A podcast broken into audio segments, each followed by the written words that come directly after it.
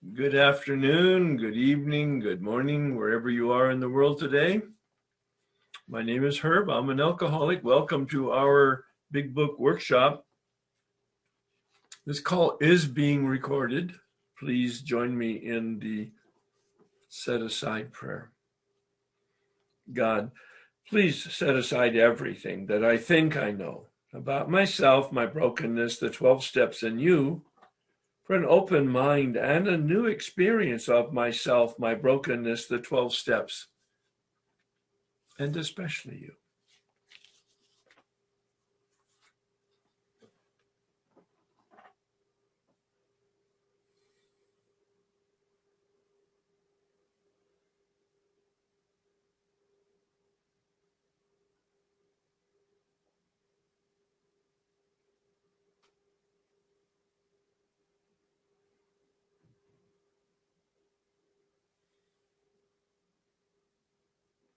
Please join me in the serenity prayer.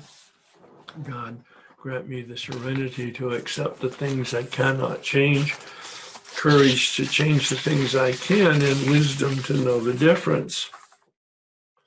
We're at the final phase, actually, of the rocket launch. We looked at that stage one, which is that we need help and that there is help available, steps one through three. And that we are responsible, in fact, to do some pretty heavy lifting to identify, analyze, pray about, and talk about all the obstacles in us to that light that is in us. Oh, we're convinced that we have the light but we're equally convinced that we have no effective relationship with the light because we have all of this mischief in our life.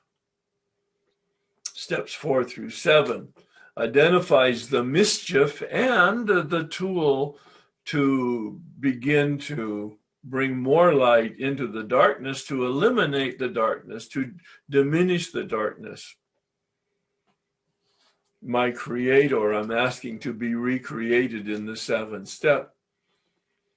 And then we do some more inventory in the eighth step, the third stage of the rocket launch, to identify and remove the obstacles in us that are created by our unfortunate relationships with other people and the harm that we've done. Steps eight and nine we looked at step eight, making that list, doing that inventory, inventory of harms done. And I made it very clear, I hope, I'm going to continue to make it very clear, or attempt to make it very clear, that step eight harms is not about my behavior. Please hear that. Step eight harms is not about what I did. We've looked at that in steps four and six. Step eight is an inventory, but not of what I did. It's an inventory of what was the negative impact of what I did on other people. If you can grasp that phrase, that direction, that concept, you'll have no trouble creating a list of harms. If you don't know specifically the negative impact of the behavior on other people, don't speculate. You can't read minds. You don't know what their emotions are. You don't know what their experience is of you in their lives. You might know because it's obvious I borrowed $5,000 and I never paid it back. Well, I disadvantaged them financially of $5,000. Now, that might be a burden or it might not be. You don't know exactly the implications. Did it deprive their family of food or did it deprive them of buying the car they wanted or the house they wanted or the education that they wanted to give their, ch- I don't know, but neither do you. Don't speculate. These are really good questions for you to ask in the nine step process. Step eight is making a list of the harm done. And I had suggested that you use three by five cards, that you put the name of the person on it, you put the behavior that you did. Oh, you need to think about your behavior, absolutely. What did I do that created harm? But here the sequence. What did I do to create harm? I'm identifying as that second piece of information. What did I do? The third piece of information is well, what specifically was the harm? And if you don't know, I mean, really seriously, concretely, objectively, if you don't know, then you put a question mark. You pray about it, certainly. It may be that you ask other people if that's relevant, but the most important part of a nine step amend, I believe, if you don't know how you harmed them, that you ask them. If you're sitting in front of them or on the telephone with them, two obvious ways of having a direct communication, then you would say, Gee, Ted, you've been in my life for 20 years. We've been friends off and on again, had some struggles. And I know I've been a real pain in the butt. Some of it's due to my drinking. Yes, I know that. But some of it's just due because I'm a jerk. Um, but I really don't know what the impact of my behavior is or has been on you. Would you like to talk to me about that? Notice how I just phrased that. Would you like to talk to me about that? Some of the people will say, "Hell no." Let's let's let it go. I, I love you as the, as you are now. Your drinking has really been a blessing to everybody that knows you, including me, especially me. Or he's saying, "Yeah, I, I really would. It's been like uh, awful to have been in your life, to have you in my life, and I would like to talk to you about it." So you get all, you have to be prepared for all kinds of reactions.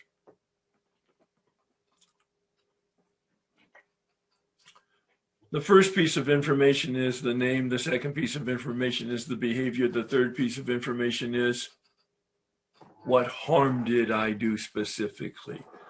And you saw the categories that I mentioned in the fourth column of the resentment inventory physical, emotional, intellectual, financial, spiritual. Those are good categories. I think most of them came out of the 12 and 12. They're not in the big book, uh, listed as a list, but they are in the 12 and 12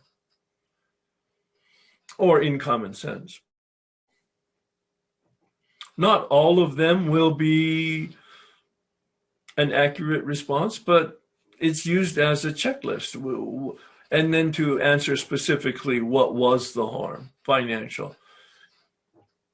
Well i borrowed a lot of money. No give me a number. Well i think it was around $5000 well take it into meditation and spend some time on it.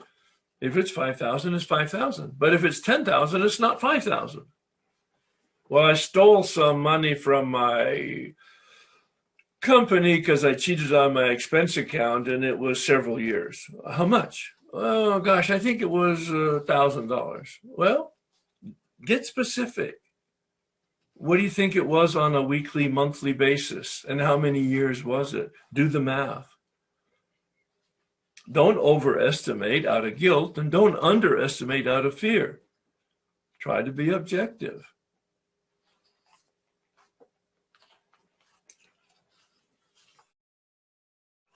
And then once you've completed the cards asking and answering those three first questions, especially the one about the specific harm done, once you've completed that and we've reviewed it, I say to them, my sponsees, then then go ahead and be specific on that card with the fourth item, which is, and what do you think is the proportionate reparation? The commensurate repair. Certainly, we need to think about the change in me that that requires. I'm going to stop being a thief. Before I ever make amends, I need to be very clear on the what I need to do to change and make a commitment to change. I don't need to literally have made all the changes before I make the amends. As part of the process of making amends, I think it changes me. But if in fact your history is one of infidelity, it would be ridiculous to go and express regret and do the amends if in fact you're going to continue the infidelity. You have to commit to stopping the behavior and have some traction in stopping the behavior before you ever go make the amend. In everything, that would be a general operating principle. made a list of all persons we had harmed and become willing to make amends to them all. So that's the last piece of information, the fifth item, and you can see it in the Way of Life document. And that is indicate whether you're willing or not.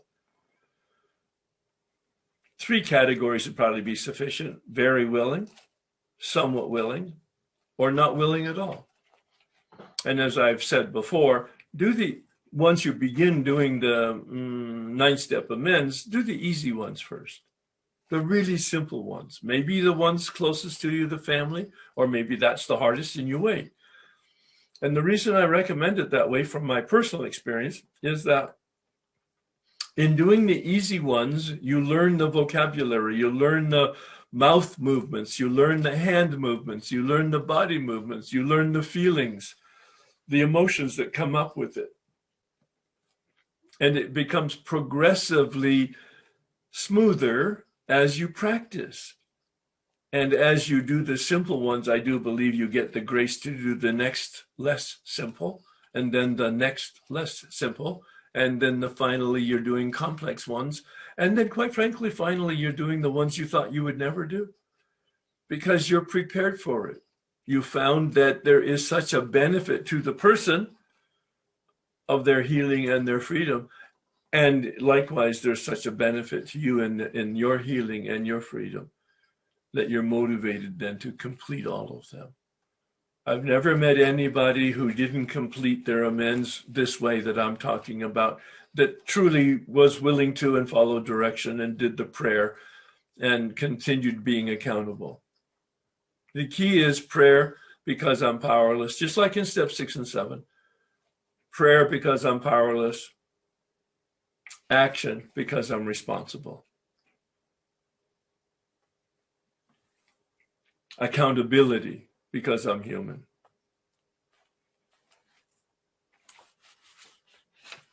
I made the point that on page 76, the big book and bill says that we're willing to do this because we said so in the beginning in step three on page 58, willing to go to any length. And on page 58, it says, dash, we're ready to take certain steps. On page 76, he says, remember, it was at the beginning that we were willing to go to any length. It's in italics for victory over our addiction. That first half of the first step and on 79, as I pointed out. It's so important to understand the connection between step one and step nine. Step one is the beginning in which we see our life filled with addiction, powerless, and unmanageability, powerless. And on page 76 and 79, he tells us we're addressing that now. On page 76, the addiction, and on page 79, reminding ourselves that we have decided to go to any length to find a spiritual experience, dealing with unmanageability. And on page 77, he gets us in terms of making sure we're very clear on the priorities here. Once again, this is not about us, it's about them. The turning that we made a commitment to in step three made a decision to turn our will and our life over to the care of God as we understood God, shallowly, usually in step three as we're beginning this journey, much more impactfully as we're doing step nine, having had lots of experience now. But it's still not about us. We made a decision to turn our will and our life over to the care of God, be in alignment with God, to turn from our self centeredness, unmanageability, the spiritual malady, to other centeredness, the world of the spirit that Bill talks about in step 10 after we finish step 9, pages 83 and 84, pages 84 and 85. The promises on 83, 84. When we finish the ninth step, and the ultimate promise on pages 84 and 85, we enter the world of the spirit because we're coming out of the world of self. We committed in step three to turn from that world of self. And in accomplishing, progressing, and finishing steps four through nine, we've literally been turned. That's the spiritual awakening, our relationship with the spirit. And it says the consequences of that at the end of step nine, it promises us as we enter step 10, as we enter the world of the spirit, that we're placed in a position of neutrality. It's powerful. It's so clear. I'm quoting, I'm not paraphrasing. We are placed in a position of neutrality. Hear the grace. It's not because we did the work that we get the promises. But somehow doing the work is a precondition for grace. We don't earn it. It's not a one plus one equals two.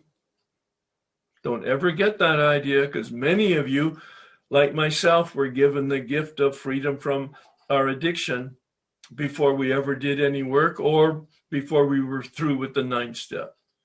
And the book promises that progressively it might happen in step three. The promises on page 63 and the promises in step five on page 75. It indicates progressively it might happen. Not guaranteed yet, but it might happen. Pay attention. But pages 84 and 85 bring it to home and bring it to conclusion. It has happened. You are placed in a position of neutrality, guaranteed, when you finish the ninth step. But as I'm maybe more often than you want to hear from me, telling you what the big book says, we're not cured. As we enter the world of the Spirit, Bill warns us Congratulations, you have finished the first nine steps. You have the gift of abstinence. Congratulations. Now you can't keep it. You cannot keep it based on that work. You can only keep it based on the coming work.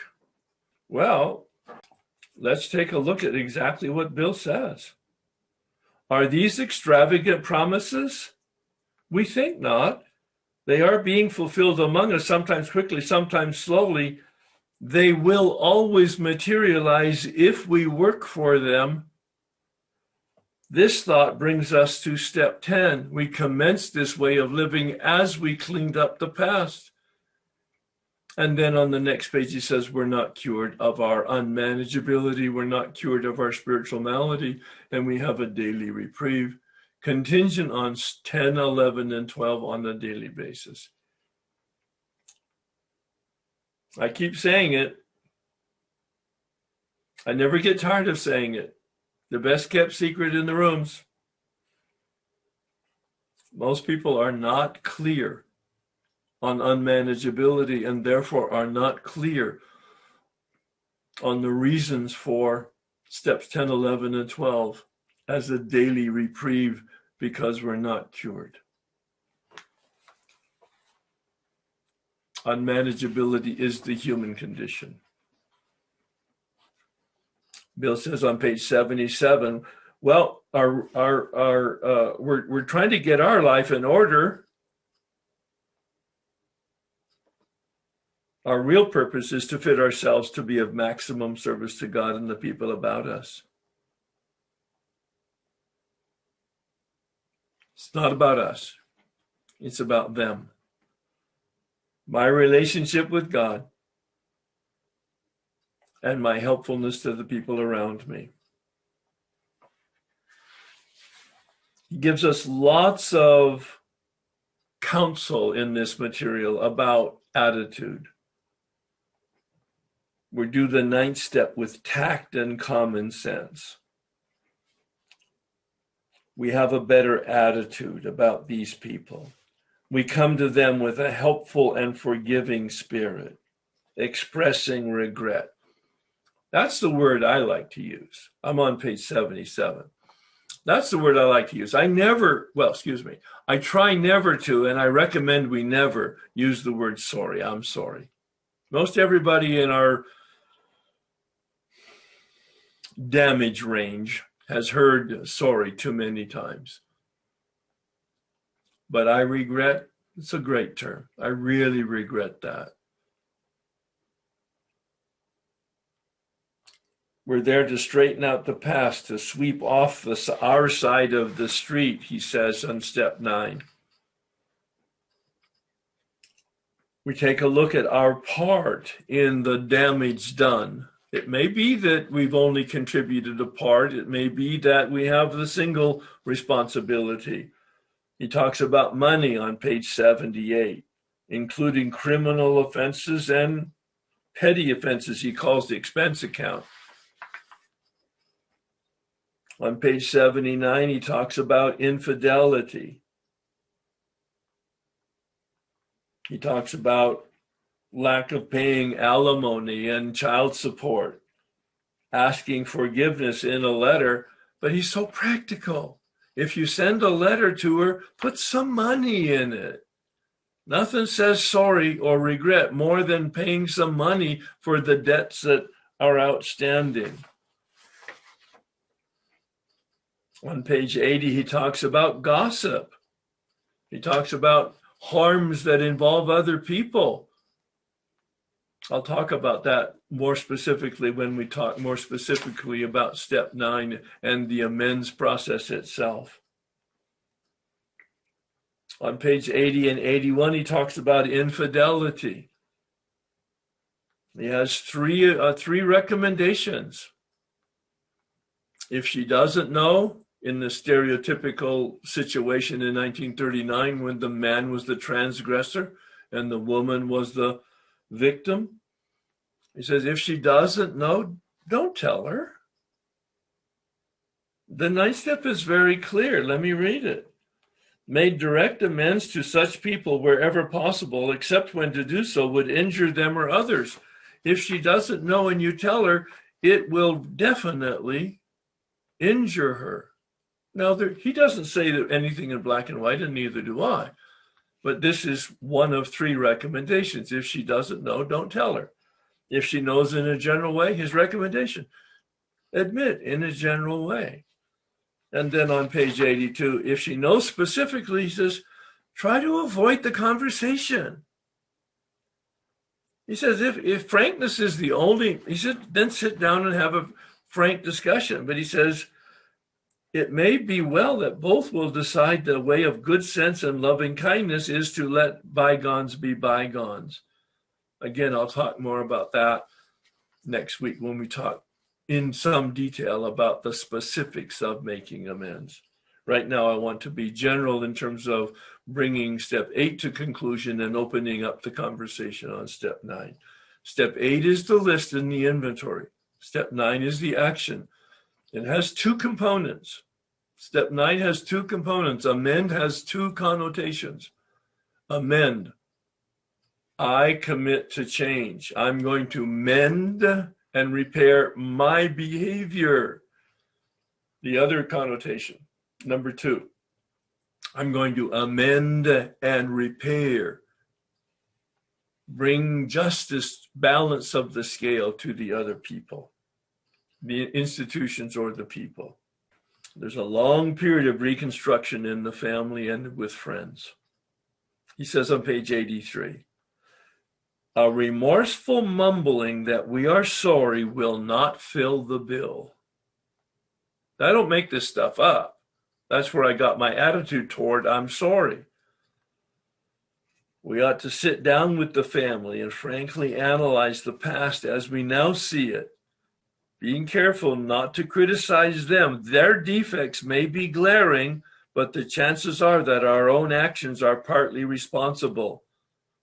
So we clean house with the family, asking each morning in meditation, asking each morning prayer, in meditation, guidance, that our Creator show us the way of patience, tolerance, kindliness, and love.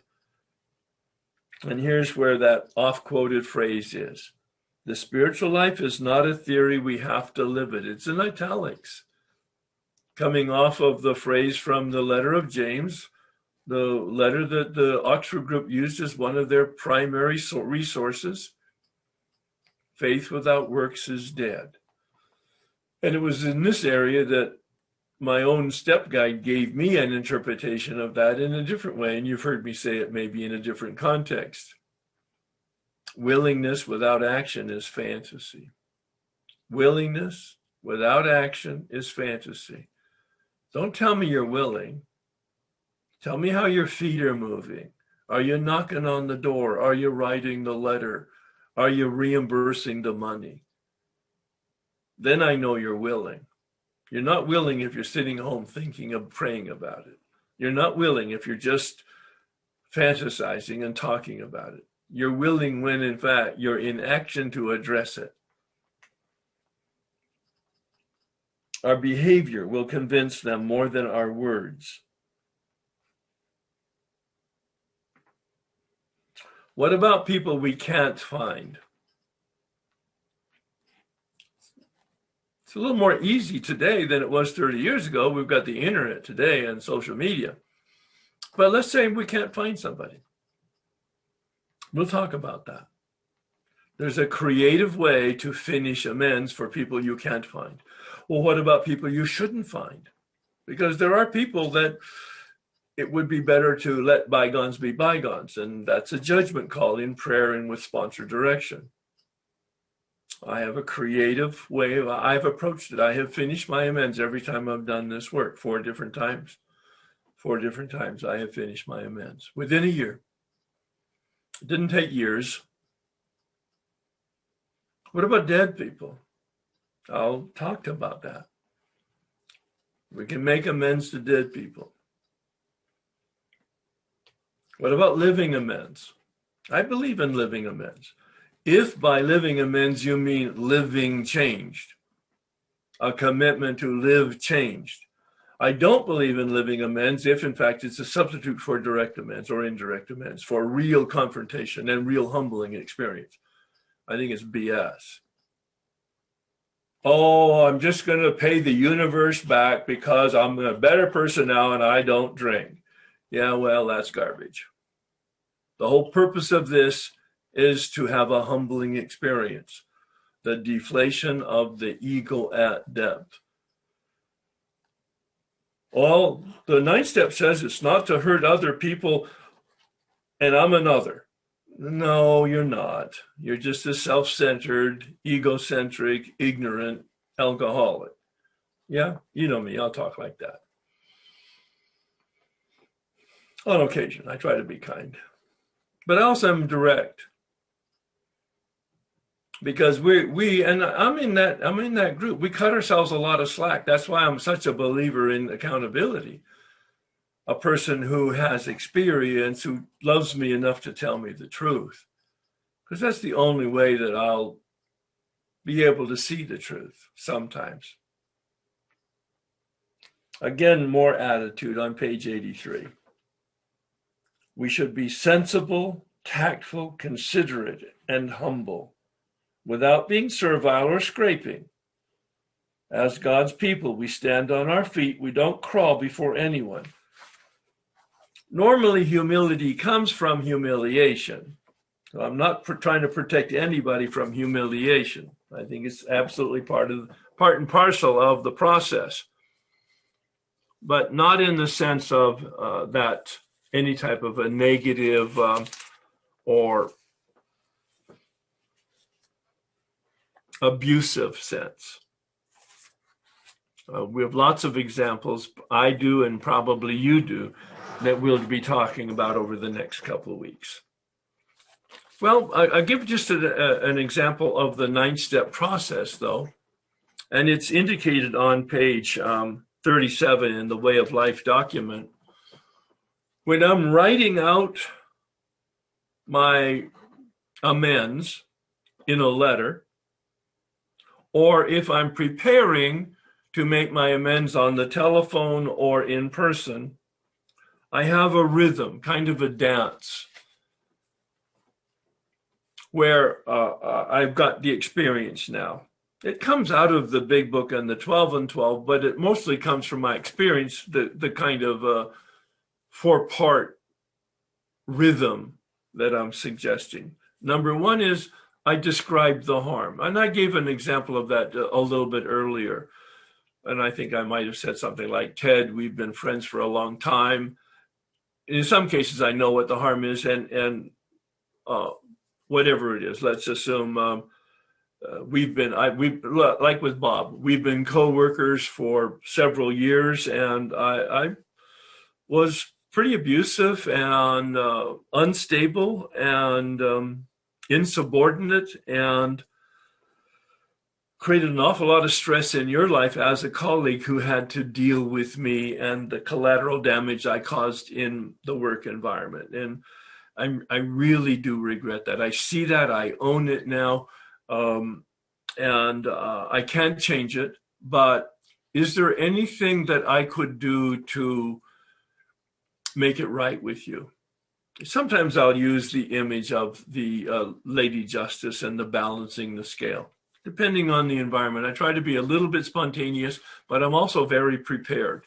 Sometimes I've even dress rehearsed with my sponsor, meaning my sponsor will play the role of Bob, or my sponsor will pay, play the role of uh, my wife, and we'll have a dress rehearsal dialogue, maybe more than once so that I can get used to the words and the feelings and the rhythm of it.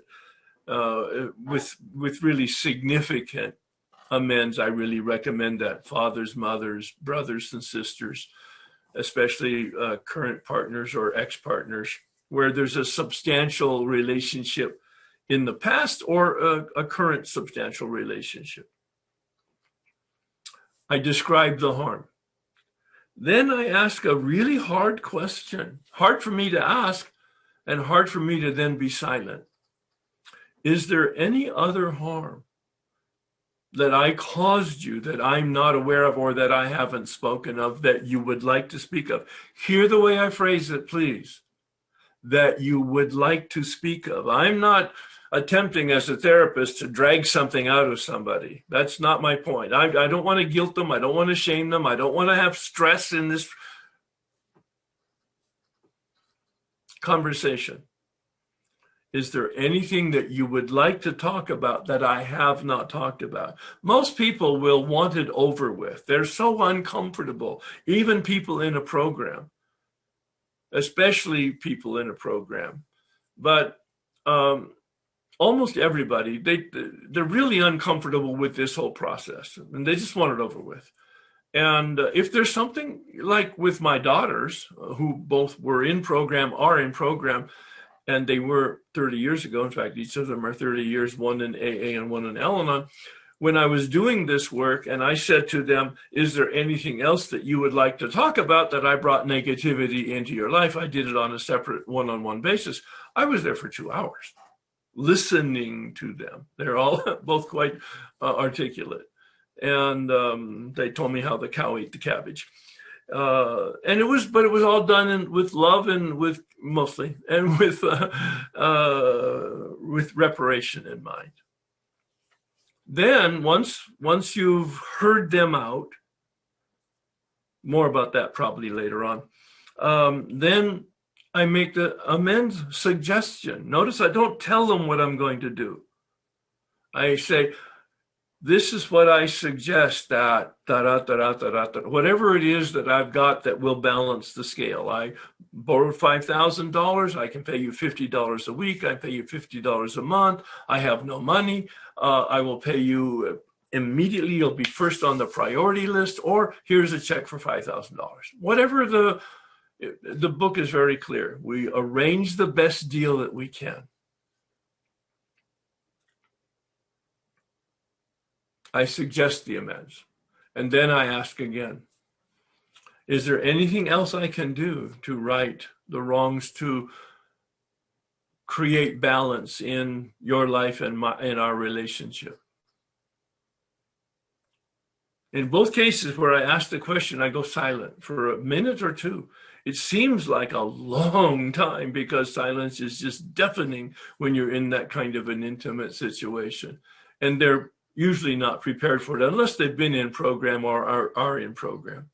Then they understand what's going on, but they're still uncomfortable with the silence, especially. But I wait. I really do. I wait. Let them get their bearings. They weren't prepared for this. Let them have some thoughts.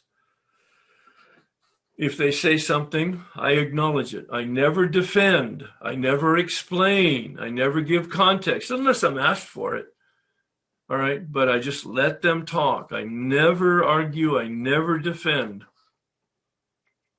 And they may be dead wrong, but it doesn't make any difference. It is their position. It is their opinion. It is their it, it is my invitation for them to be released from whatever it is is holding them.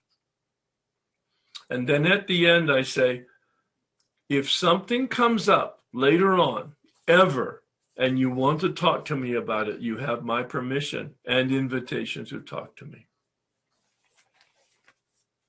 and the phone is hang up or the end of the conversation. I've never been in an amends process other than with my family that took over 15 minutes. We'll talk some specifics in the following weeks just to give a little sense of some of the the the feel of it. And I would encourage you who have done some amends, whether they've worked or not, share your experience with us as to what did work and what didn't work by your definition of work and not, not working. All right. So I have to thank you for depleting my a- ego in step four and Yeah. five and six and seven. Yeah. But guess what? It popped back up in eight Okay. In what way? because I made these. I I hurt this person, and damn it, I don't want to admit to it. So anyway, that that's not the point. I will admit to it, and I'm willing, and it will all work out because it worked out in four, five, six, and seven. But my question to you is, so I realized what I did. Okay, I wrote that down, and then I realized um, the negative impact that diminished the quality of the other person's life. So I have an idea of of how maybe how he feels, but is that speculation? Yes. So how do I, you know, I'm I, I'm sorry, I affect your peace of mind. What do I say? I'm not sorry. I regret. Well, well, well. What's the harm done as you see it, as you think there might be? What Okay. was your be? What was your behavior? Oh my gosh. All right. So I mean, just give us sort of the highlights. Not, uh, you know, you don't have to dig down into the sewer. no, it's um my ex fiance. I got really aggressive with him, and I demanded that he pay a bill for me, and um and I felt ve- you know learning. I felt very entitled that he need to do that. So my voice, I was high pitched. All right. So, how did you? Uh, what was the harm done to him? I think that I affected his peace of mind. I stressed him out, and he became afraid of me, and he asked me to leave. Okay. Well, those are pretty good signs that your estimate of his reaction is correct. So you could estimate, excuse me, you could uh, mm, ask him number one, does he want to? t- If you if you reach out on the phone, which is what I recommend, you make an appointment, and be prepared to make the amend there, because a lot of people, when I call and said, this is Herb, and I we've had a struggle in our lives, and I would like to get together, buy you a cup of coffee, and and allow uh, us to have a conversation to uh, get it all out on the table. And uh, many times they said, I have no time for you. I have no interest in you. I don't like you. I never did like you. And I'm not one bit interested in spending any time with you. I said, Well, could you spend another five minutes with me on the phone? And then I would go over it on the phone. Okay. So be prepared to say to him something about what you said here is my estimate of this is I was a sh- I, I, I was out of line and and shrill and too aggressive.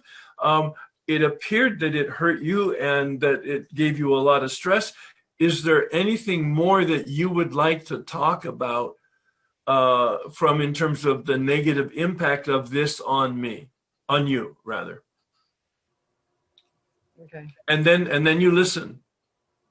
Now, it's highly likely he's going to say, "No, that was a that was a while ago. Let's let it go." Is there anything else? And you're going to go, is there anything I can do to repair that damage or to um, to help you in, in, in a way that would be meaningful to you? Um, I just made it up right now spontaneously, so it would have to it would need to come from you spontaneous. You know, you have you have to you have to sort of semi mean it. All right. So what I now I want to get this off my chest. I want to feel better. Is that you know, it's like I, That's a secondary motive. Okay. It's useful. I mean, I read it in the book on page 77, I think it was, right? Let me just read it now that you've asked the question. So you're paying maybe a little bit more attention as is everybody else. At the moment, we are trying to put our lives in order. That's what you said. But this is not an end in itself. Page 77. Our real purpose is to fit ourselves to be of maximum service to God and the people about us. So it's more about them than it is about us. And it's about making me a nicer person so that I won't repeat this behavior and I can also clean this up and set this person free from whatever burden that was for them. Okay, so I character assassinated this person. Is it But better? how did you harm him? That's what you did. How did you harm him? oh, I told everybody what a jerk he was. So what? That, Oh, yeah, that said more about you than anything, okay. right? No, did it? Did he lose a job? Did he lose a friend? Did he lose a reputation? Did anything bad happen to him as a result of your mouthing him, bad mouthing him? Um, yeah, something did happen. Well, all right. So is that something that he's aware of? Um, he is now. Unfortunately, I told him. Oh, okay. Um, I have two reactions to that. Number one, then you probably do need to discuss it to express your regret if you have legitimate regret for it. He was harmed unnecessarily. But you also want to, this is the second thing, you want to check what was your motive in doing that? Telling him. Okay, I will think about that. Yeah, well, you already know. I saw the recognition. It's kind of, oh shit. Yeah, well, you know, the whole thing is I want this whole time, I want him to feel so bad because he hurt me so bad. And only until I've done these, all these steps in order, do I realize my part. Yeah, And my motive was always to hurt him. yeah, yeah. Right, right. And now right. I don't So- want to do that anymore. and you don't have to tell him unless that would be as and it would be an assessment in the in the conversation whether that would be helpful for him to know that your motives were corrupt that i you know I, I was not a healthy person and i really intended to hurt you. And i know i did. And i so regret that i wouldn't do that today. Um i just apologize. Okay. um, is there anything I can do to smooth it out, Okay. or, or whatever your language is? No, I understand. Yeah, yeah, good. I, I just needed that clarity, but um, yeah, this has been great. I, I can't believe how big my ego was. Yeah. Lord have mercy. yeah, yeah, yeah. We get very distorted. Yeah, yeah. So, thank you very, very much. Well, th- see, that was. Thank you. It was probably very good for you, but let me tell you, it was very good for everybody else to get so concrete in the discussion. Because what we did is the details might be different for other people, but we modeled how to get to it. And the emotional healing, emotional healing, it's hard. How, you know, how do you, I mean, you help me see how to approach it. But Yeah. when you emotionally harm, harm somebody. It's difficult. How do you, how do you apologize? But I have, I made some notes and I'm going to take it to prayer. Yeah. And And uh, sponsor direction. absolutely. Yeah, and I don't think I've expressed that enough, stressed that enough in our conversation, certainly today. I haven't hardly mentioned it. Sponsor direction. If the sponsor has experience with amends generally and the specific amends that you're talking about, please no academics here. We want people who literally understand it, but also who have hands on experience with it.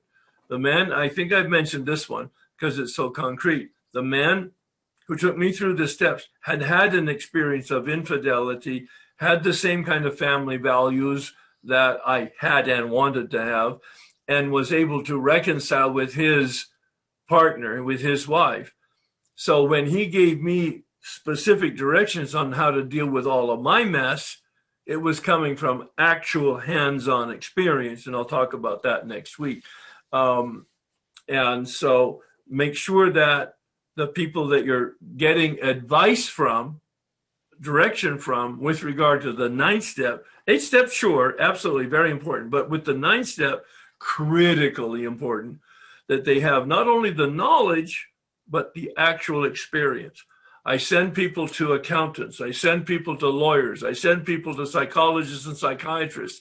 I send people to insurance adjusters because I don't have any experience in any of those professional areas. And many times it's necessary for people to get that kind of concrete information. These are all people in a pro in the program. So, do you have to wait until your resentment feeling is gone? No, the answer is no. Okay, Yeah. Good. Uh, but use common sense there too. You don't you don't go there with a gun loaded, all right? So make sure that your resentment is at a place where it's able to be contained. Otherwise, in a spontaneous conversation, you could you know, you could lose it. okay, that's good advice. Yeah, yeah. And and then I had one more question. Um, in another twelve step group, they go through the steps very quickly, Yes. and I just wanted to get your thoughts on this because they want people to receive recovery. Yeah. And their idea of doing the eighth and ninth is kind of the least said, the less mended. And so they say, Oh, that's kind wrong. of just, that's okay. wrong. I won't even I won't even dignify that with a long answer. well, let me let me dig a little bit deeper. They basically say you can say, you know, I was selfish in this in our relationship. I've hurt you. Um, and then kind of go into what you did without sharing the details because their Oh, take yes. is Oh, I, I agree with that part. The details Okay. are not necessarily important from your part. If the person to whom you're making amends wants to talk about details, you have to predetermine how long you're going to sit there and listen. So when I was with my daughters, I knew that they're very articulate women and very energized emotionally. I set uh, I set my own standard. I didn't tell them. I set my own standard. I will sit there for two hours and listen. But if it went Okay. longer than that, I would say, okay, we've spent enough time now. If you have stuff that you you think you want to say more that comes up later on, we can we can schedule another time together. So okay. pre, predetermine in your own mind am i going to sit there and take it for five minutes or 15 minutes especially mothers and children children can be quite abusive and take advantage of the parent so determine you're not the you're not the vomitorium Okay. Yeah And so if you do just say, I was selfish in our in our friendship, then I can go walk through the other steps that you said, like how else did this impact you and what I- I can I, do to make it right? wonderful way And to if, do let them, if they Yeah. want to bring up the details, they'll do it. Exactly. I think that's a wonderful way to do it. And I'm so glad that you brought it up because you're not planting seeds in them that weren't there. When you give them the kind of the general introduction. No, I like that a lot. Okay, great, great. I just let wanted to, address what you said earlier. I, I'm a firm believer in going through the steps fast in the beginning. There's a, a guy who does the steps in a weekend or even in a day, Wally P, back, uh, back to basics. Wonderful work. But it's about that deep. People who do uh, the steps in a weekend, I hope they never believe they've actually done the steps. They had an Yeah. introduction to them. See what I mean? So uh, yes, get into it. Go through steps one through twelve okay, as fast as you can, so that you get some traction, and then progressively unpack them and go deeper as you're invited to do that.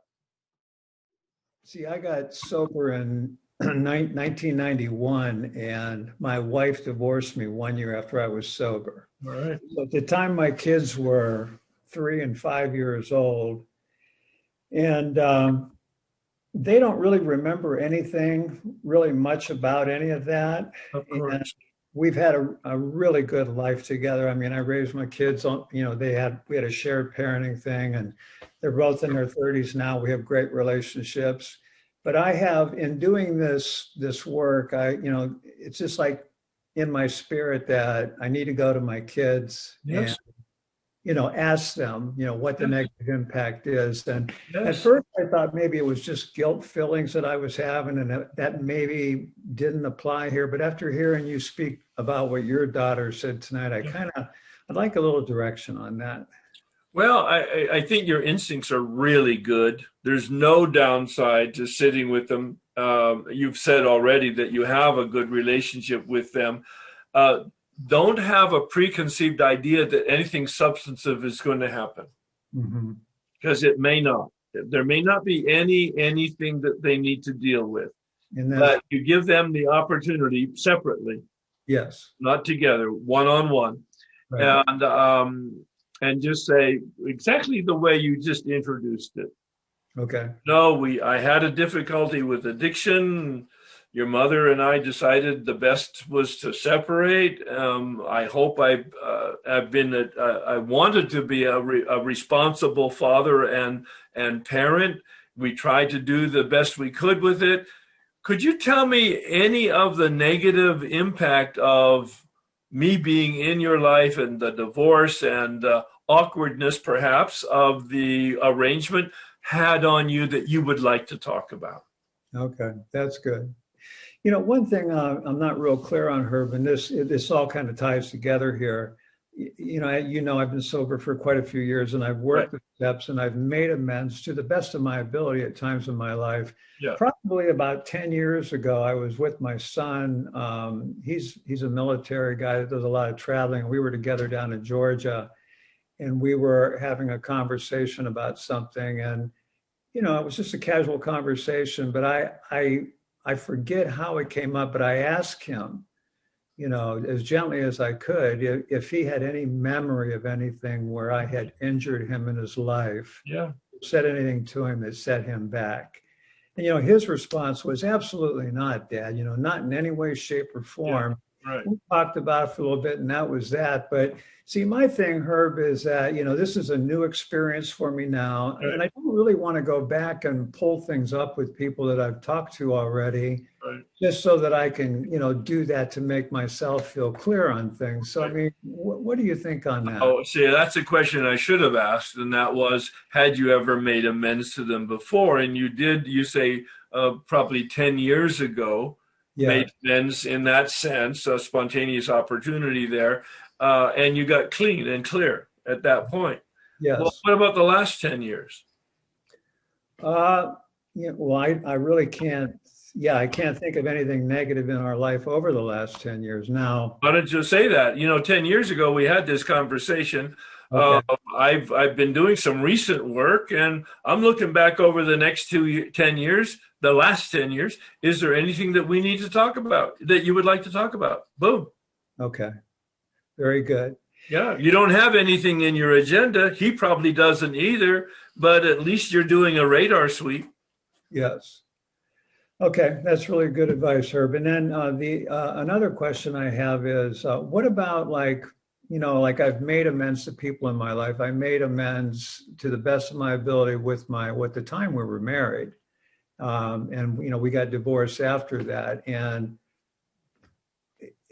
I mean, do you, is it necessary to go back and make that amends again? No. Okay. Ooh, no, no, no, no. Thank you. Thank you. Thank you. I feel a whole lot better now. Yeah, yeah. Yeah. yeah. Oh no, let me take a look at that scar and open it up again. Exactly. Do you bleed the same now as you did then? yeah. No, no, no, no. No. thank you very much. Unless unless unless somebody and that and, and you don't you don't seem to be in this category unless somebody's on this call and they're going, "Wow, I did make amends." Yeah. I was as thorough as I could at the time, but I did not understand any of this. And by by by this standard, that was a pitiful amends. You might want to challenge it. You might want to say, oh, maybe there is something that needs to be done in some light touch way. I am not suggesting it. I'm just I'm just saying it's not black and white. Just because you made amends doesn't mean that you made amends Right. Right. what I did that first time, uh, I made amends in 1984 when I first got sober with no direction. All I did was, I'm so sorry. Right. Oh, I'm so sorry. Right. Oh, I am so sorry. And it was like, oh my God, what a sorry, pitiful amends process that was. I had to completely redo it. And there were one or two people said, well, you back again? hmm but I had to deal with it because I was so much more conscious of the impact of my behavior and the promises of amends made properly. Right. Yeah. Well, you know, and I look at it like this too, Herb, you know, like with my ex-wife, for instance, you know, of course, my kids were three and five at the time and they're in their mid thirties now. So we've had really a whole life together. We, you know, there's been So support. it sounds very smooth. Yeah. and that's why I mean, you know, one of the things that um, I look at, you know, there are, and I've learned this too, Herb, is that you can make an amends to someone and, and do everything you can, but in some people's eyes, you you know, you're going to be the scapegoat. You're going to get it forever. Oh, yeah. So, but that's just the way it is. Oh, yeah. Yep. When I made my first amends to Bob, the fellow from my resentment inventory, the coworker that tried to get me fired, um, he um, at the end of the amends he sat there he says wow this has to have been really hard for you to sit in front of me and uh, and humble yourself this way. And i said yeah it really is but i was really a jerk. And he says yeah you really were.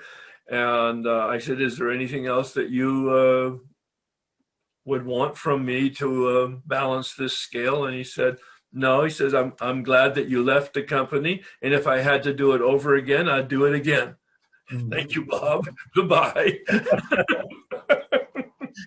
Oh, But the good news is that uh, we were still in the same business. So when we went to industry functions, I would see him. That's why I asked the question.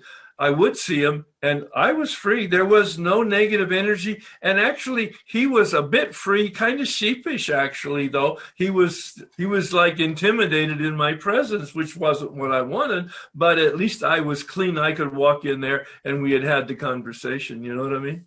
yeah, I do. And that's the way it's supposed to be rather than hiding underneath a rock and being. Exactly. Exactly. Thank you, Herb. Thank you very much. Uh, do you have to tell the person that you are making amends to that you're an alcoholic, compulsive eater, etc.? Instead, can you just say you are doing a spiritual workshop where you're learning to take responsibility for where you've hurt people and go from there? You know, I it's a wonderful question, and I'm so glad that she uh, took the initiative to ask it. And um, the big book suggests two things: that you tell them that you're an alcoholic, and that you be careful about telling them whether you're on a spiritual path or not. Um, I don't do either. I don't want to make myself look good. I don't want to cut myself any slack. I do not tell them I'm in a 12 step program and I'm an alcoholic and I need to make amends. Bob, the guy who tried to get me fired, if I had said that, he said, All you're doing is making yourself feel good. All you're doing is protecting yourself against your alcohol. He says, I hope you drink again and die. I know he would have said that. All right.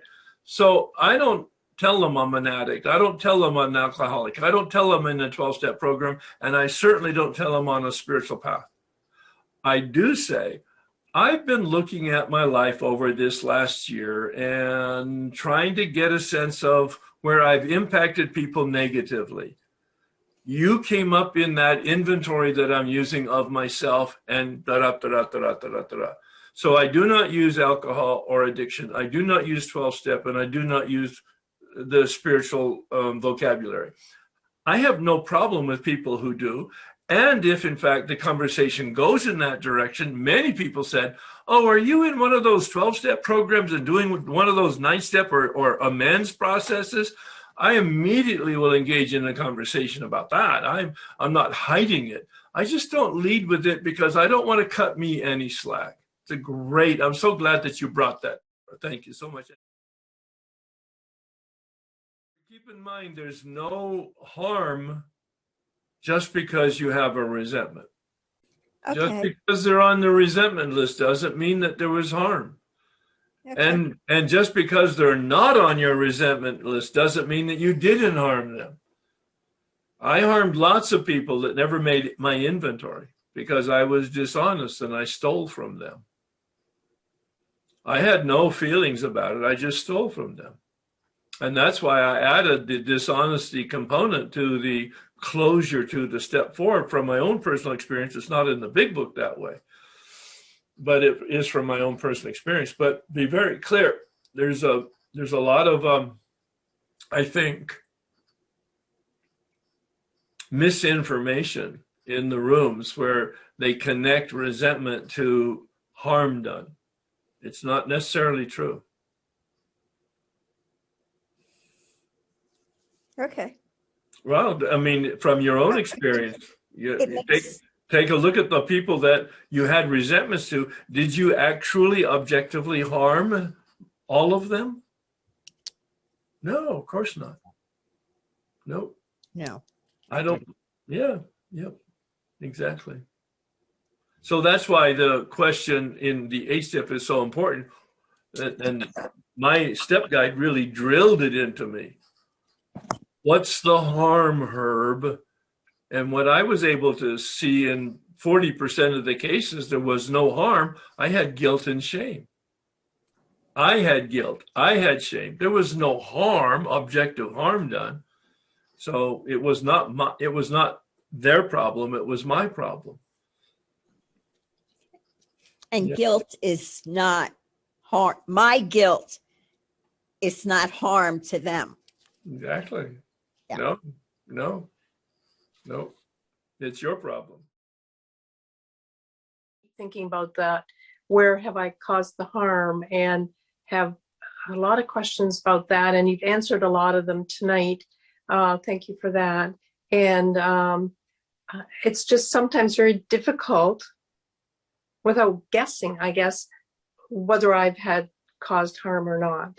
Well, and in fact, I think it's appropriate to kind of guess, or as I said, estimate. But in the but if it's uh, if it's substantial, it's worthwhile bothering people about it. If it's minuscule, if it's a mosquito, don't don't take up people's time with it just because you're curious or you want to feel good about yourself. That's not a good reason. But if it's got substance to it and you just don't know, call them and ask them and be prepared to make the amend right there. If they want to see you, that's a bonus, but it's not necessary for us to sit across even on a Zoom screen. It's it's wonderful on the the telephone is very effective way of communicating and amend. Number one, deficiency of not abusing people's time. Plus, it's a bit um, incognito, anonymous, and they Right. feel yeah, and they feel so much easier on the telephone rather than face to face, even on a Zoom, let alone sitting across from each other. Oh my God, it's intimidating. And so sometimes I, and I wonder too, whether it is, uh, if I think I need to make an amends to make me feel better. Am I just projecting that, that I need to make an amends? The great question. I don't, I mean, and the answer will depend on the exact circumstances. And it may be that you have mixed motives. That in fact, I will feel better. I know I'll feel better, but that's not my overriding. I really want to bring this to them so that they can talk about it and or heal about it if in fact they choose to. So yes, mixed motives, of course. I mean, obviously, we're always aware that we're doing this for our own emotional and spiritual development. Right? Underneath the underneath the underneath, it's all about us anyway. Right. And, uh, and that brings me to the, my next question is, uh, you know, we talk about doing, um, doing work. Uh, um, you know, helping others. Um, I was going through, you know, uh, because I had, uh, someone call me and they were talking about uh, sponsorship and, um, and doing work. And so sometimes I'm thinking, okay, how do I know if it's really a, a good work or whether it's people pleasing? Oh, well, that's where your sponsor will come in. It's very important for you to talk to your sponsor about that because you're the last person that can make an objective evaluation about that. Because you're the subject and your codependency will get in the way every time and you won't be able to see it. Okay. Yeah, an experienced sponsor will help you ask the, yourself the right questions and then help you navigate it. Yeah. Mhm. Okay. Good. Yeah. But it's a it's a question that we all need to ask ourselves. What's our underneath motive for doing it? Now, it, as, as I've said before, mixed motives are just part of human nature, and we just want to see what the priorities are. Yeah, Yeah. Right.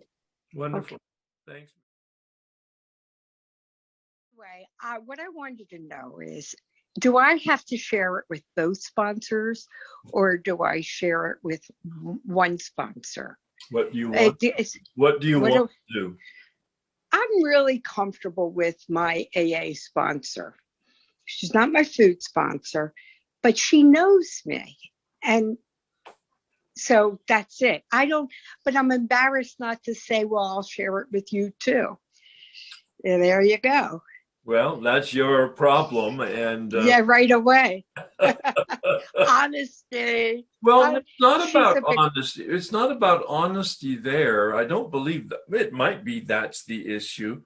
Um, you have an expectation that your food sponsor has an expectation, and you don't want to disappoint her in her expectation. Right. But I also, um, I know I gave her grief. I was telling her her her plate, her things weren't right. It was, you know, I was, and she every time, and I used it as an excuse. Well, um, I at least I saw it to, after doing my whole fourth step as making excuses and trying to make it sound okay. Well, that's exactly. That's my pattern. Yeah, that's Yeah. that's exactly what you're trying to do. I mean, what oh, they your food sponsor probably doesn't care.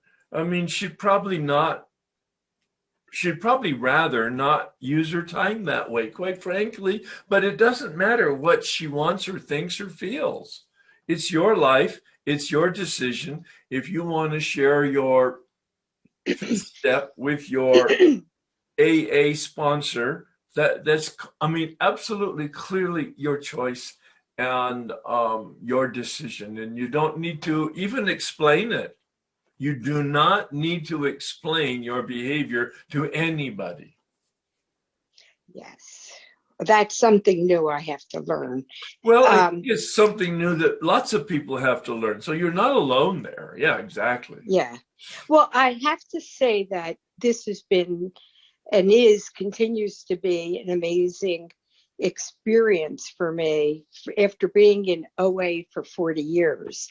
And um, the idea the honesty has hit me in such a way of how it has impacted my life throughout my life with my children, with, you know, my choices. Um, and it, it just feels really good. I, I even um, am catching myself in uh, my sponsor said to me, before you go make any amends, make sure you run anything by me, even an apology. And I and I'll give you an example if you want. Sure. Uh, I went to uh, apologize yesterday. This has just happened. I was on the phone call, but I, ha- I had to be at my sister's because I had promised I would make dinner. So try. So here I thought I was doing the right thing. I plugged you into my hearing aids and I sat at the table and they were like screaming at me, why aren't you answering? And I didn't, you know, I apologized. I was like, eh, you know, and this morning I woke up and I thought, oh my God, how rude. You were trying to do two things at once and you screwed up both. So, really, Exactly, exactly. And you're smiling and laughing about it now, uh, in the sense that you could see the ridiculousness of it, so you learn from it. I so I called, I sent my sponsor a note and I said, here's my apology. And what I basically said was, I apologize for not being totally present, but you guys are my priority being, you know, with you. And she sends me back a note. She says, Where's the honesty? so she made me rewrite it. Good. And basically, she said to me, These are the things you can't do. You've got to have honesty. She said, Maybe you could say, I screwed up my priorities and I apologize. It was so, it was like, what an amazing way to be.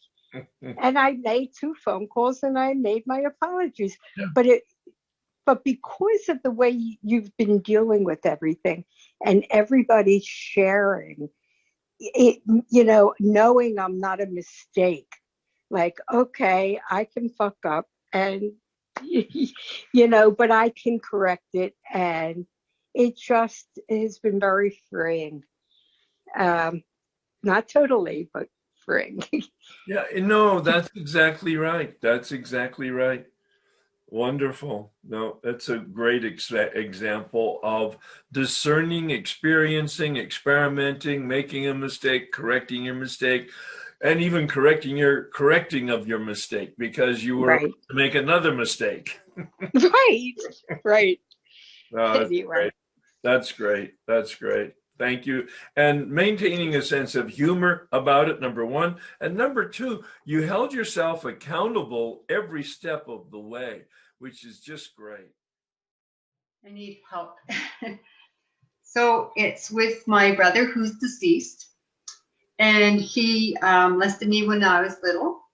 And um, I held this, oh, against him for years and years.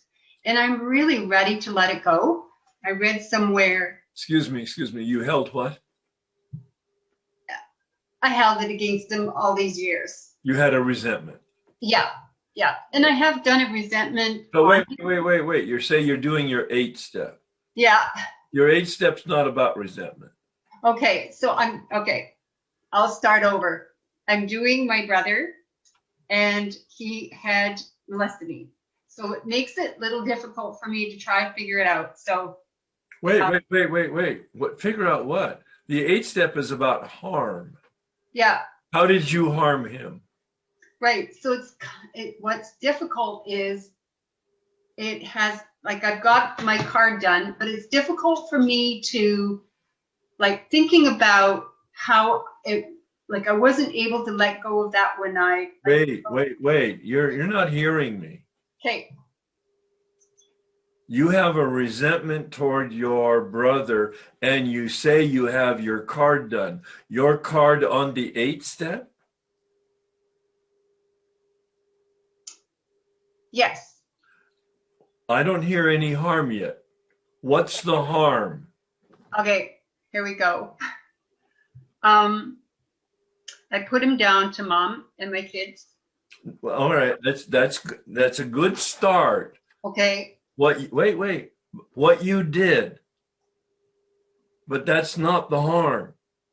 What's the harm?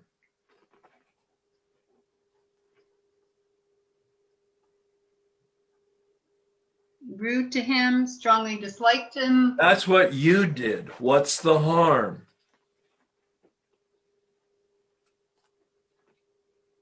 Character assassination. That's what you did. What's the harm? What you did is interesting. Wait, what you did is interesting but irrelevant. Well, how did you diminish his life? How was his life impacted by you?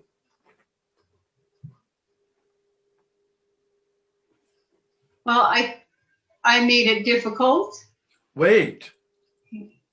You're talking about you. I want you to talk about him. How how did his life be impacted by your presence in it? Get into his head, get into his heart, get into his soul. How was he perceiving and impacted by you? Well, if he were to say something to me, he would say, "You treated me rudely. You treated me unkindly." You That's all. Wait, wait. I would be correcting him. All he's doing is taking your inventory. You're very good at taking your inventory. But you have not taken uh, an inventory of how you impacted him negatively. What was the.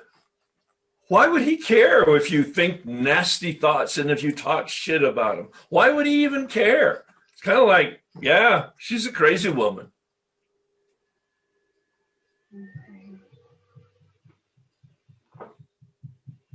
Did he lose any money? Did he lose any sleep? Did it create stress in his life? Yeah, I'm sure it did. Well, how are you? Wait, wait, wait, wait. How are you sure? He's talked to my mom about it. Ah, now we're getting someplace. What did he say to your mother? I don't know. She's hard on me. She's rude. She's not nice to me. Okay, okay. So there's some evidence that he was negatively impacted. He felt badly. He felt stress. He felt disenchant, disenfranchised from me. You see what I'm saying? Okay, yeah. This isn't about you. You do have to look at your behavior, but that's the second piece of information. The third piece of information is how did you impact him? All right, you're getting there now. So, what else did he say to your mother that was relevant to how he received your behavior? Well, that I was rude to him, Yep. very unfair. Yeah, no, no, so you're, you're just repeating yourself now. Okay. I'm having troubles. No, you're not. No, no, no. This is classic. That's why I'm doing it with you. All right. It's a great model for everybody to challenge themselves. This mm-hmm. is not about you or your behavior. Yeah, It's about the impact on him. And so, okay, he had some stress in his life. He had some, maybe some bitterness in his life. He felt, he felt um, abandoned by you or rejected by you, which was isolating for him. Yep. Okay. Th- those are harms. All right. Anything else major? Because, I mean, I see that as an emotional harm. Yes. Yeah, I can, I guess I can take my inventory again. I Yeah, that's what you're attempting to do, right? I can hear it. Yeah, Yeah, but that's not that's not the point. I mean, yeah, yeah, yeah. You feel badly about it. That's your problem. We're talking about his problem. Okay, so and this one, uh, so now he he's deceased. Yes. Right. All right. So, okay. So you got a sense that, okay, yep, uh, he felt uh, ab- like an abused brother because he was. All right. He was, a, he felt abused and stressed over it. Okay. Now what? What's your amend? My amend, I didn't write that down. That's the that's the fourth component, and that's the most important component. So my amend would be to, you mean the words that I would say? Um, well, why do you even want to say any words? I mean, what's the amend that you think is appropriate here? My amend is that I set him free and set myself free so that I don't kind of keep him under my thumb. So that I don't keep myself under my thumb and nor does he keep me under his thumb. So that we basically. And so, how, all right, excellent. That's a wonderful sort of uh, overall vision of it. Great. That's a really good start. And so, what would you do? Yeah, I'm trying to think, like you mentioned about grave site. I don't have a grave site nearby. I would um, basically talk with him and say, I, I was rude. I was um, unkind. I was uncaring. I, um, you know, I was, uh, you know, Yep, this- that I Yep, yep, yep. and I wasn't there for you in any way. And um, I am wanting to, I forgive you and I ask your forgiveness. Why, why are you forgiving him? yeah, let's take that one out. I ask for your forgiveness. I don't, Yeah, wonderful. Wonderful. What does forgiveness mean? to let go of the chain, to Yeah. let go of what's keeping me, well, what's kind of keeping him attached to me. Um, basically, to let go of these chains. Yeah, yeah. I I regret. I cannot change it, but I really regret. And the I haven't talked specifically yet about the ninth step, but I will this coming week. Um, and what I did was I went to the. Um, so is is he mm, buried locally? No. No. So mm, my recommendation is what was recommended to me. Go to a local cemetery. Oh, okay. Yeah, go physically to a local cemetery and go in there. Pick a grave, anyone you want, and if if it had a little bench or a chair, or you bring your own chair, that would be great. Or a, I sat on the knoll of a hill next to a a plot, and I had a pad and paper, and I wrote the letter that if he were alive, my father, I would have written and sent to him, Mm, expressing all of that regret in free form, just allowing it to flow out as if he were present. I, I prayed for his presence, for the Spirit to be present, and then I wrote the letter. Then I read it out loud. Do not miss that. It's a very powerful ritual. At least it was for me. Write it out spontaneously when you're there. Don't write it out beforehand. Write it out when you're there. Then read it out as if he were there and you're reading it to him or saying it to him. And the way mine uh, uh, ended, and the way I recommend people end their ninth step is asking, What is your suggestion? Any additional suggestions how I might make this right?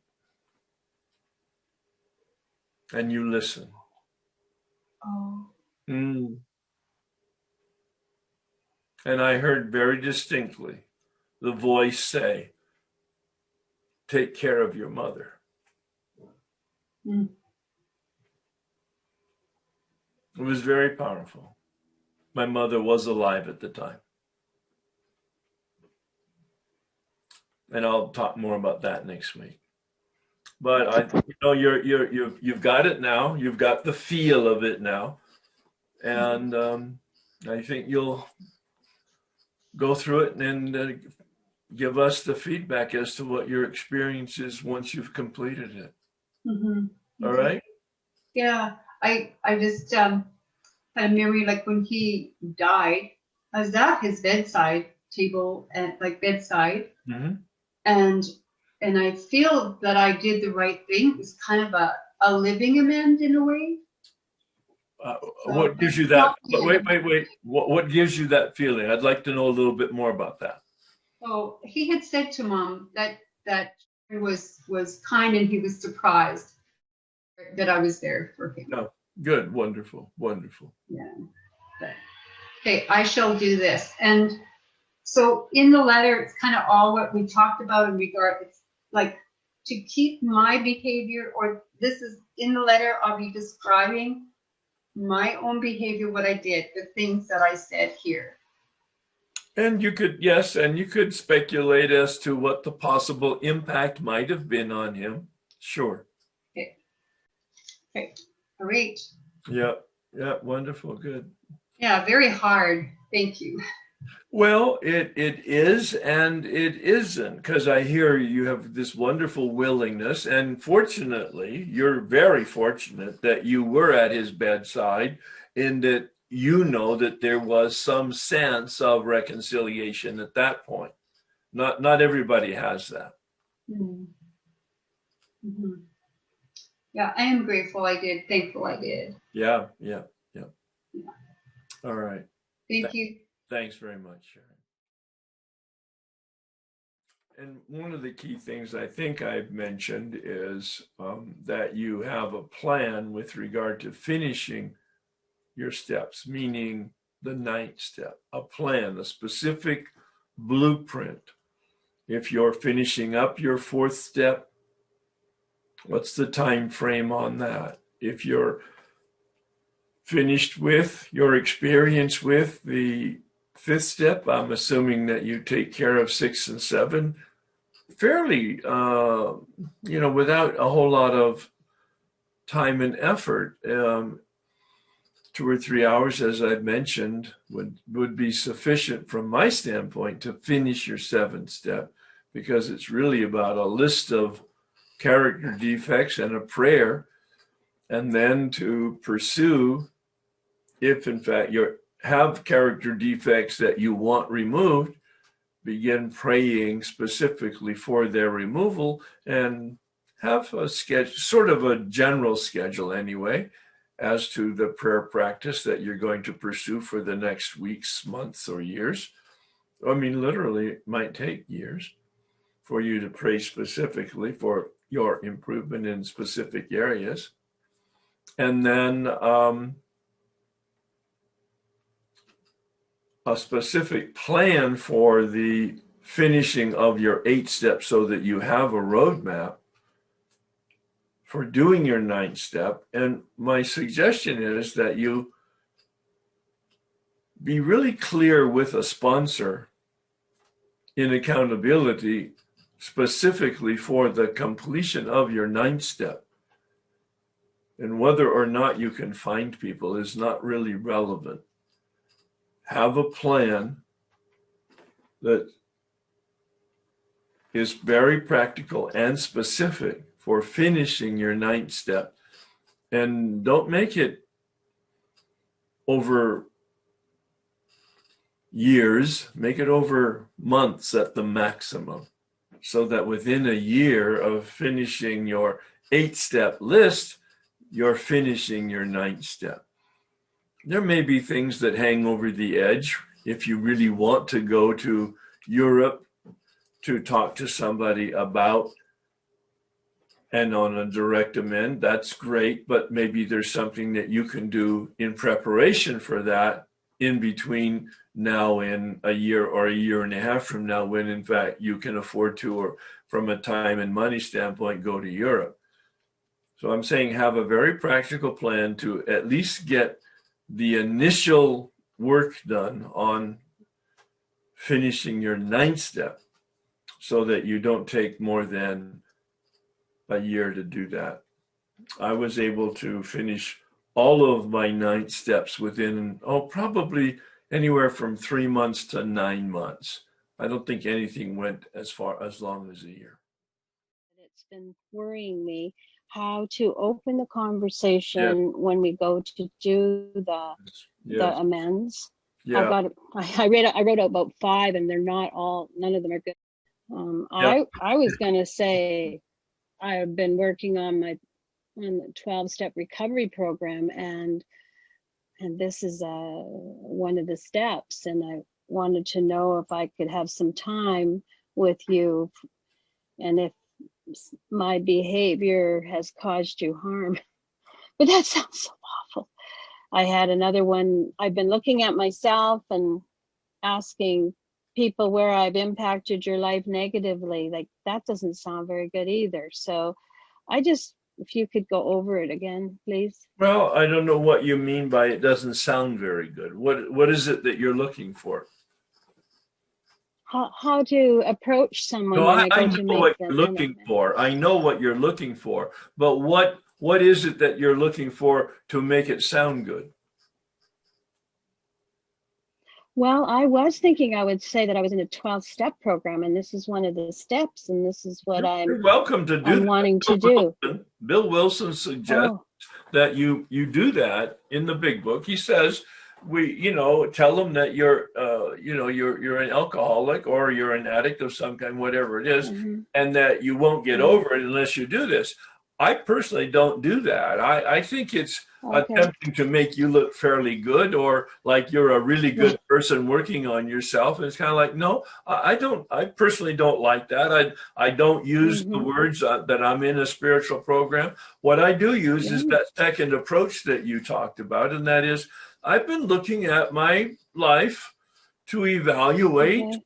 uh, my impact on other people. And if you have some time, I would very much like to get together to talk to you about some of the things I've been thinking about. Now, you could say the negative part if you wanted to. I, I do. I say uh, I've been looking at my life to evaluate where I have negatively impacted people so that I can attempt to make it right. And um, your name is on my list. And if you have some time, I would love to spend 15 minutes with you to have that conversation. Mm, over half of them said, No, I don't have the time. Underneath that was, quite frankly, they didn't say it. Most of them did not say it. But underneath it was, I, I don't have any interest in spending any time with you. You know, that's just the truth of it. And so I was ready to do it right there on the telephone. Be prepared to do it on the telephone if, in fact, they don't want to see you. But also, don't shove it down their throat. If they, in fact, don't want to have the conversation, do the best you can. And then maybe that will be enough. And you talk about that with your sponsor, or maybe you send them a letter. Now, they don't have to open Mhm. it, they don't have to read it, but at least you're bringing it to some conclusion. I'm not saying that you mm. do that. I'm saying that there's all kinds of varieties of ways of bringing this amend process to conclusion, and that's where an experienced sponsor will guide you. Okay. Yeah. Well, I'm thinking specifically of, you know, my my two daughters, definitely, and they may say, "Oh no, it's fine. It's fine." But I know it's like I'm not fine, not being codependent like I am, like, you know. So I don't know what I'll do then. Um, I Well, could maybe give an example and say, mm-hmm, You don't you don't force yourself on them. Again, uh, uh, and maybe maybe daughters like that are not really interested in spending the time to talk about their past, or maybe they're actually so uncomfortable with talking about it they they go, "Mom, you're just fine. Thank you for whatever it is you are in your program." mm-hmm, and let's Mhm. call bygones be bygones. quite frankly, do do what do it what they asked you. Don't try to say, no, no, honey, I need to talk to you. You need to understand. No, no, they I can see don't. myself doing that. Yeah, no, no, they don't need Yeah. to understand. No, no, they don't need to listen to you. You're you're Yeah. talking about your needs, not their needs. I know, I know. Yeah. And the big thing too is is this living amends. I mean, I think they've heard me say, "Oh, I shouldn't have done that." And what do I do? I've done it again. Do you know what I mean? That's the living amends. There That's that's the other thing I got to uh, really be live cognizant change, of too. live changed, yes. Mhm. Yes, yeah. Mhm. Anyway, thanks then. No, that's you. uh, That's probably uh, the a helpful conversation for everybody because they're going to face that kind of thing, resistance, or people who don't want to spend the time, or people who are really uncomfortable. And the last thing we do is make them uncomfortable. Yeah, Mhm. that's great. And I, I will say what, just to tell everybody here that I, last year, I did a, a quick amends on a phone call and, and I was a listener in your program and it didn't go as well as I wanted. I want to just tell people that definitely I'll never do that again, to take the steps of doing the card, rehearse it, especially significant people, because you might just get the one shot That- oh and yeah, you don't want to miss that chance and you don't want to blow it and That's right. yeah. it it has to be nuanced and and Yep. even be i almost plan, uh, plan a b and c you know if they say this i might say this you know what i mean or if they reject me i'll okay you know uh, deal just like what you said with the kids yeah mhm. That's right. Uh, Mhm. dress rehearse the scenarios in your mind to some extent. Yeah. Leave, leave lots of room for the spirit and spontaneity. Yes, yes, but definitely be prepared. Even though it felt like, oh, I, this is the time I got to say it. It wasn't. I would have had chances again. Do you know what I mean? And then if Yeah. the next time if I went to do it, it would have been, what? You know? And then it wouldn't. It would have come out way better though. If you know, I don't know what I'm supposed to say. But anyway, I'm just Yeah. so. That's, All right. I learned my lesson. Well, keep in mind the point of it is not to make you feel better. The point of it is for them to feel better. Oh, yeah, that's another really good point. yeah, absolutely. Good, thank you. All right. Thanks. I want to talk to you about something, uh, an eighth step as well. Um, and I'm feeling a great deal of shame about it, but I want to, I want to um, do it, and it's it's certainly a different way than I've ever done an amends before. The way that you have spelled it out. Um, what I would normally do is I would add up what the what the um, the numerical loss is, and that's what the amends I would make. But th- it would that would not take care of what the harm is exactly. But in this situation, I was a nurse, a public health nurse, and I had a whole caseload of clients, and I had a a couple of uh, little old ladies that I took care of probably for a decade and they had a, a set of silver and they asked me if i would be interested in it not to to be given it but as to to for to buy it from them. And i had no idea. I was in my 20s what something like that would be of value. So i took it and got it appraised and it was you know way out of my out of my uh, price range. So I ended up keeping a couple of the spoons, and I did not remember that I even had those until about one Thanksgiving ago when I was setting the table and I have, you know, flatware and I saw them and it just, Mhm. you know, really made me feel horrible. Um, and so what the harm I did for certain that I know, I mean, I'm going to write them a letter. I think that's a tremendous idea of going to a local grave site. I live across the country, so I couldn't do it, um, you know, where they died Right. but I do that. Um, but certainly it was a loss of money for them. Um, I don't know how much because it's not part of the set. It was like an extra couple of spoons that are, I think, like for making uh, some kind of uh, sundaes or something. Sure. Um, I don't know that they would be. Um, I, I don't know what the value would be. I have no idea, but I will find out. Uh, now. Now, my question is, would I add uh, for those? It's probably been 35 years ago. Would I add the interest of what that would? No, No. Okay, no. all right. That's that was kind of my question. Yeah. Um, all right. Um, So what, what is it that you're planning on doing? Well, what I'm going to do is take them again at this point and find out what the value is, and I'm going to donate the money to the American Cancer Society. There, yeah, yeah. See, that's, that's a proportionate and appropriate uh, compensation there. Yes, yes. Unless you know where their family is or who their beneficiaries were, and it doesn't sound like you would know that. Yeah, I don't think they even had any family. I think that they wouldn't have offered that to me if they would have had family. I think they right, didn't have any Mhm. family. Yeah. Yeah, I, I think because it's it's a simple thing. Keep it simple. I, yeah. I yeah. Mm-hmm. Okay, Yep. Great. Yeah. Thank you. I appreciate the And, and, you know that's, that's the way things uh, happen. Uh, sometimes the it's five or ten years later, and some memory will come up, and we will remember what we didn't remember earlier, and then we'll just take care of it. Yeah, good. and I was calling him for uh, some big book advice one night. So I called him at work and he said, "Oh, I can't talk right now. Call me at home. So I called him at home and she answered, and we're sort of friends. And she goes, Hi, how are you? And um, I was just really stressed out. And I sort of said, Oh, fine. I'm just, I'm calling your husband back. And she goes, Oh, and she just handed the phone over. It just, it was just kind of, I felt like that was kind of rude. And that might be a situation where I just, wait, wait, wait, wait. All right, let's stay with that for a minute. Don't brush it off. So, how did you harm her?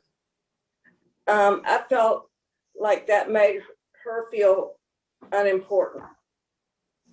Well, that would be her problem. You didn't call her. You called for her husband. You told her the truth.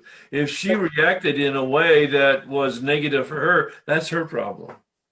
Oh, okay. So yes, that would be that that's not even a mosquito.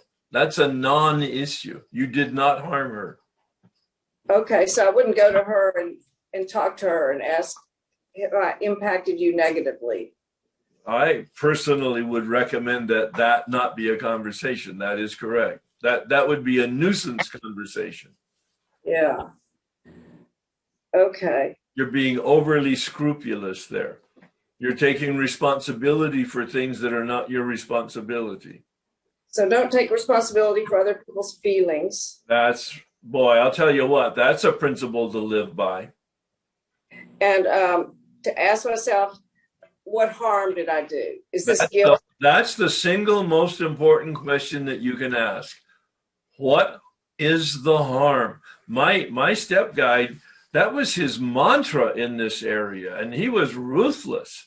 I would try to explain, and it, it came down to my feeling bad, my feeling guilt, my feeling shame, my not feeling enough. Yeah, I'm my codependency. I, I felt like I had inconvenienced them, and it, none of that was true. Okay. Okay. But so your question is great. You have a list, and and before you go to the work of uh, having cards and starting to fill out the cards, you're praying at each of the names to see if, in fact, there's any real harm there. And I mean real harm. I don't mean you broke the pencil. No, you stole the pencil. Okay. kind of yeah. Okay. Very good then. Thank you. yeah, we're still in the ninth step. Yeah. No, we're still deep in the ninth step. And I think the last time I asked you to read the material 76 to 83 from the perspective of the ninth step. And then next week, I'll cover the balance in more detail with some uh, actual examples from my own experience of making amends. And I'll invite you to bring your examples uh, of amends that you've made and uh, share that with us. So let's pray the serenity prayer. God, grant me the serenity to accept the things I cannot change, the courage to change the things I can, and the wisdom to know the difference. Thanks, everybody.